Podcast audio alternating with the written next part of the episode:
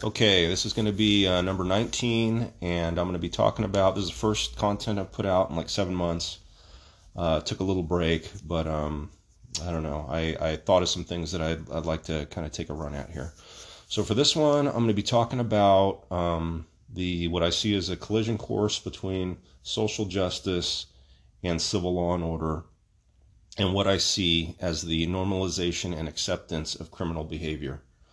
You know, which makes cops and criminals less safe. So, collision course between social justice and law and order. On the social justice side, you have your ethnic studies grads that go on to be city managers and leftist mayors and, you know, uh, principals and educators and things like that. And so Black Lives, and then your activists, Black Lives Matter, Antifa, defund the police movements on that side. And then on the other side of this, you have, you know, uh, competent and just concept of civil law and order. And in that group, you should see cops and educators and, you know, especially at the leadership levels, you know, your principals, your faculty, your administrators, your police chiefs, your sheriffs, so on.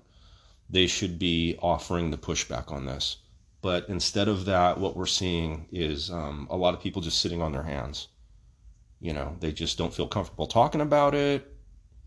Um, in some cases, you know, you have progressive uh, chiefs like I'll say uh, Daniel Outlaw, Daniel Hahn, Rainier Navarro, the, maybe Art Acevedo, others I could think of. You know, you have your uh, United States uh, attorney generals activist attorney generals Holder, Lynch, Garland, Garland's administration. You got the progressive DAs. They're all carrying water and actually pushing and promoting a lot of the, the, the social justice side of this when historically it's been their role to fall on the law and order side. So, what I'm seeing again, normalization and acceptance of just criminal, delinquent, irresponsible, antisocial behavior um, it's creating, it's it's escalating these these contacts between cops and criminals, and uh, you know making cops and criminals less safe because you know we're it, it hits a tipping point where these dual what I'll call dual self defense scenarios are popping up. So, um, as I often do in these segments, what I'm going to do is I'm going to try to relate this to uh, some personal experience. I had been a cop for a very long time. I'd gone to a lot of calls, I'd met a lot of people, I'd seen a lot of stuff. So on this occasion, I'd been dispatched to, I was on patrol, and I got dispatched to a burglary in progress. Okay, so this came in from the resident of the house that was being burglarized. Guy says, hey, um, there's a black male with dreadlocks. He's on my upstairs balcony, two story house. And, um, you know, so I've armed myself with a gun, you know, in case he breaches and gets in but you know he's calling the police to, to you know for assistance because he doesn't know who this guy is and what the hell is he doing on his upstairs balcony. So by the time i get there things have de-escalated. Apparently this is a misunderstanding and uh, nobody got shot and a house didn't get broken into. And what it ends up being is when i first get there there's uh, let me describe this. It's a small uh, residential gated community um, high density housing. So there's these two story shoebox shaped high density houses. Uh, not much space at all between them. If you stand in between the structures and you, you, put your hands out to your, you know, your fingertips out to your side, you could almost touch, you know, either wall. Um, they're all two story. Um, anyway, so Oh, in the center of the uh, in the center of the the gated community is a grassy area, which you're, you're okay. It's a grassy area, barely long enough to accommodate full court basketball. There's like a sandbox with some swings and some things like that. But this is a relatively small area, so is, is so these houses are between 1,400, I think, and about 2,200 square feet. Single car garages, not a whole lot of space. The way they're designed, you know, two levels, they're they're pretty compressed together. And this grassy area is only eight houses wide. So this isn't a large area at all. Okay, and what it turns out to be is um, I I see a guy that matches that description that was given, and I know this guy because I'd been on pr- uh, previous calls because the household that he lives in, him and his family members are at each other's throats all the time, and they his parents call in they call 911 to call him in as an out of control juvenile. So I, I I had already known him from that. He's a familiar face to me. So what sets the stage for this is he's there with, and that wasn't his dad. It was his dad's brother or his grandpa, something like that. You know, this, this, he's with. So he is the the guy. You know, the the burglar, alleged burglar. It wasn't a burglary, but he's uh, somewhere around eight or nine, uh, eight or ninth grade. So right at middle school or high school. I couldn't remember which, but um, he's he's with a relative of his, and they have one of those Testors rocket launchers with the dry fuel Testors rockets. So I don't know how familiar you are with that. You can go to a Hobby Lobby or, a, or arts and crafts place, and it's like a cardboard or, a polymer tube, and you put a dry fuel um, rocket in the bottom. You assemble these things, and you put the stabilizing fins in. You stick it on the tripod. You hit the igniter. It activates the rocket. It shoots up into the air. There's a little bit of black powder at the end of the charge. Pops out the nose cone. Um, like a plastic cheap uh, uh, parachute comes out and the, the rocket returns back down to the ground. Okay, so apparently him and his grandpa, uncle, somebody was out there, which this is just absurd. This is patently absurd because there is not enough space to do this. You should have the sense to say, okay, we need to go to an open area that you you know maybe a park with at least two or three baseball diamonds or something like that because you need when this thing is on its way down the wind is going to pick it up and it's not going to land anywhere near where you launch it so it's absolutely ridiculous that you're choosing this spot to, to, to do this. This is just completely inappropriate. So, you know, I'm just kind of, you know, shaking my head to this and I see that it's it's de-escalated, no big deal. And uh, so I'm taking names, and I already kind of know this kid. Couldn't remember his name. His first name is absolutely ridiculous. It just doesn't follow linguistics or phonetics. It's it's hard to say. I don't like to use people's names in these podcasts, so I'm going to sub his name out just to stream, streamline this. I'm going to say his name was Jakar Jakarpatron. Okay, his name's not Jakar Jakarpatron, but his name is as ridiculous as Jakar Jakarpatron. So for the purposes of, of, of, of you know keeping the flow here, Let's call him that. So anyway, I asked him. I was, I was, okay. So I get to the bottom of it. This is a misunderstanding. Apparently, what had happened? What what was this kid doing up on the up on the balcony of this house? Well, obviously, the rocket comes up. On the way down, the rocket gets caught up on the roofs of these houses. So apparently, these houses have just enough decorative, you know, stone and brick and ironwork on the front that if you are strong enough and you have the dexterity and you have the skill, you could just climb up the front of these houses right onto the roof and get your rocket back, which is what happened. You know, he was halfway, he got to the thing, he was looking for a good handhold, he got onto the roof and got his rocket, and then this guy freaks out. He doesn't know who the hell this guy is. He sees, you know, this this he doesn't know how old he is. He's this guy's maybe five five at the time. Oh, this guy's about to break into my house. Oh shit, what do I do? So again, misunderstanding. So then as I'm explaining the the the guy the residence side of this to this kid, Jakarpatron, he alleges racism. He thinks that the resident was racist because of all the other houses that he that he scaled up to the roof and, and got his rocket off of those roofs. None of those people called because I guess nobody was home or who knows. And that that was just again absurd. I was like, okay, this is this is this behavior is so inappropriate. It's just oh my god. So then, if that wasn't enough, all right, I asked him what his name was. I couldn't quite remember what his name was. And he says it. And I said, okay, well, how do you spell that? And then he has the, the nerve to get huffy with me. And he says, Jacarpetron. He's like, J C J C A R P E T R O N, like that.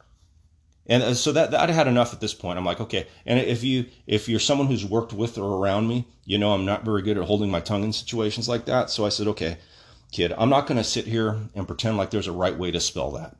okay, that's okay. You know, so that's the way you spell it. That's fine.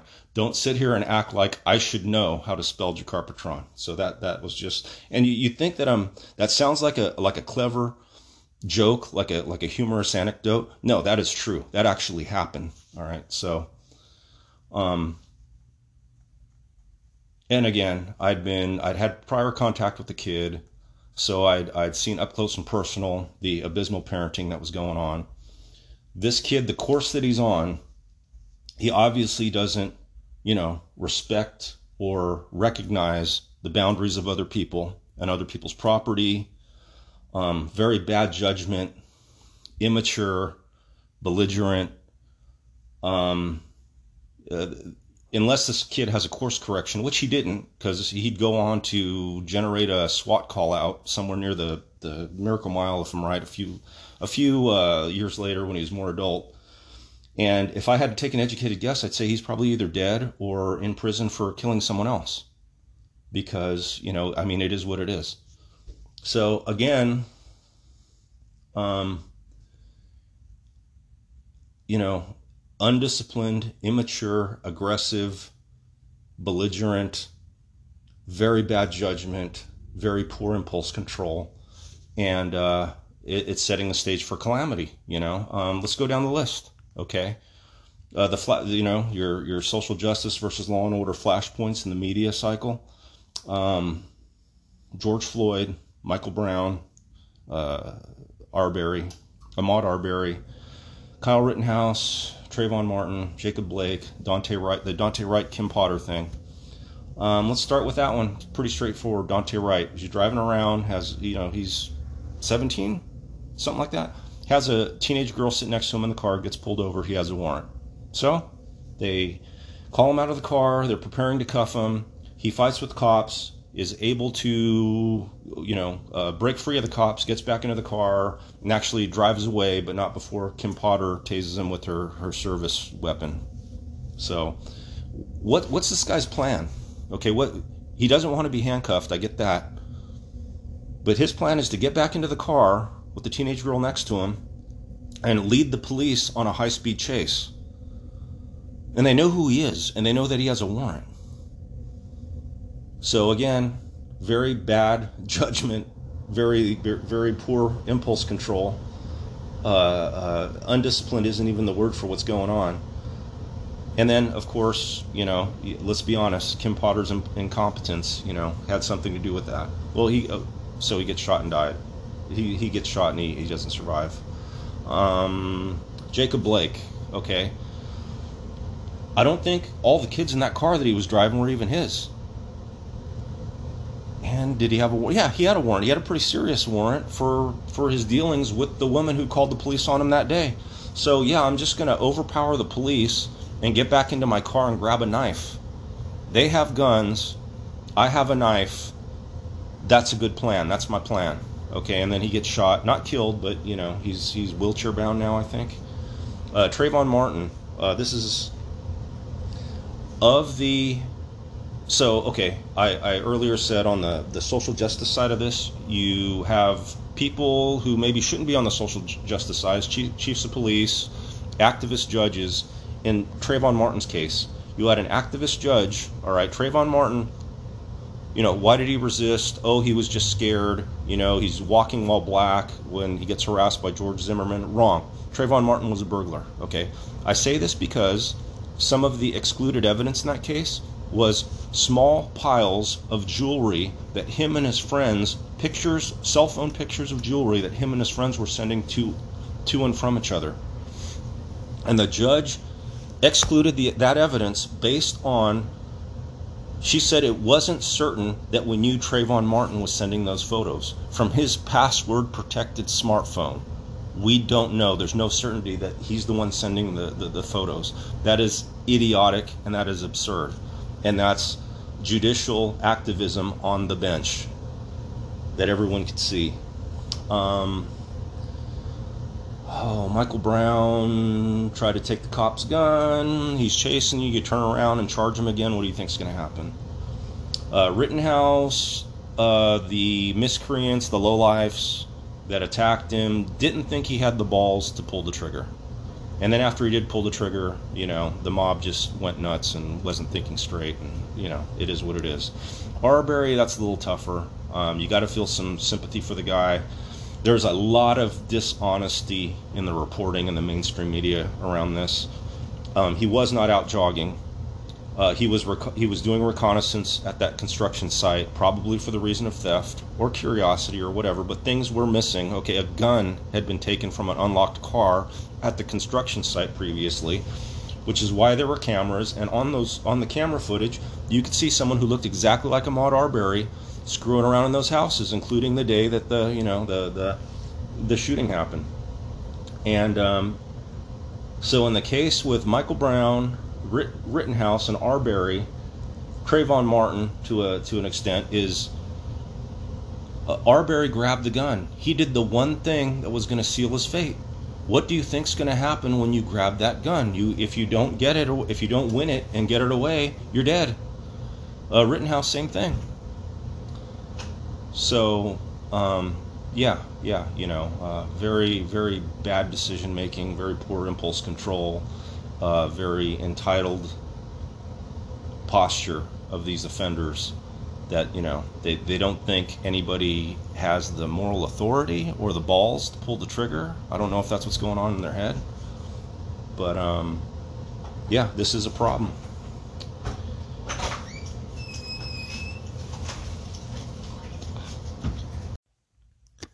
All right. Uh, sorry about the uh, awkward interruption, but now I'm. Uh, I had to put it on pause, but now I'm back to close it out. So, in closing, um, I something that I've seen in the law enforcement community, and more so on the education side of things. I recently had this back and forth with with let's say an educator, and uh, they were just just absolutely refused to um, acknowledge the elephant in the room. So I'm like, oh, I couldn't do what you do. Oh, what are you talking about? Oh, well, you know, all the problems in public education. Oh, there are no problems. Oh, well, how about the time that kid spit at you and, and attacked you or, or cussed you out and attacked the other students and da da da. And then you'll get some platitude about, you know, underprivileged and lack of resources. And then, then I'll push back with, okay, well, if these kids don't get the discipline, supervision, and guide, we know their parents are useless. So if they don't get their discipline, supervision, and guidance they need to course correct here, you know what's going to stop them from becoming uh, offender, criminal offenders later on. And at some point, you'll just hit the impasse where they just, you know, oh well, you don't sound like a very nice person because you're not agreeing with the stuff, you know, the platitudes bouncing around in my head. So if they were smarter, what they'd say is, oh, you're being pessimistic and cynical so, speaking directly to the law enforcement community, do you think I'm being pessimistic and cynical, or are you just fine with the direction that things are going? And um, that's something that you need to circle the wagons and ask yourself and be prepared to uh, uh, mount some, you know, uh, intelligent pushback on this stuff, or you know where's that going to land you? So I think I'll leave it there. Thanks. Bye.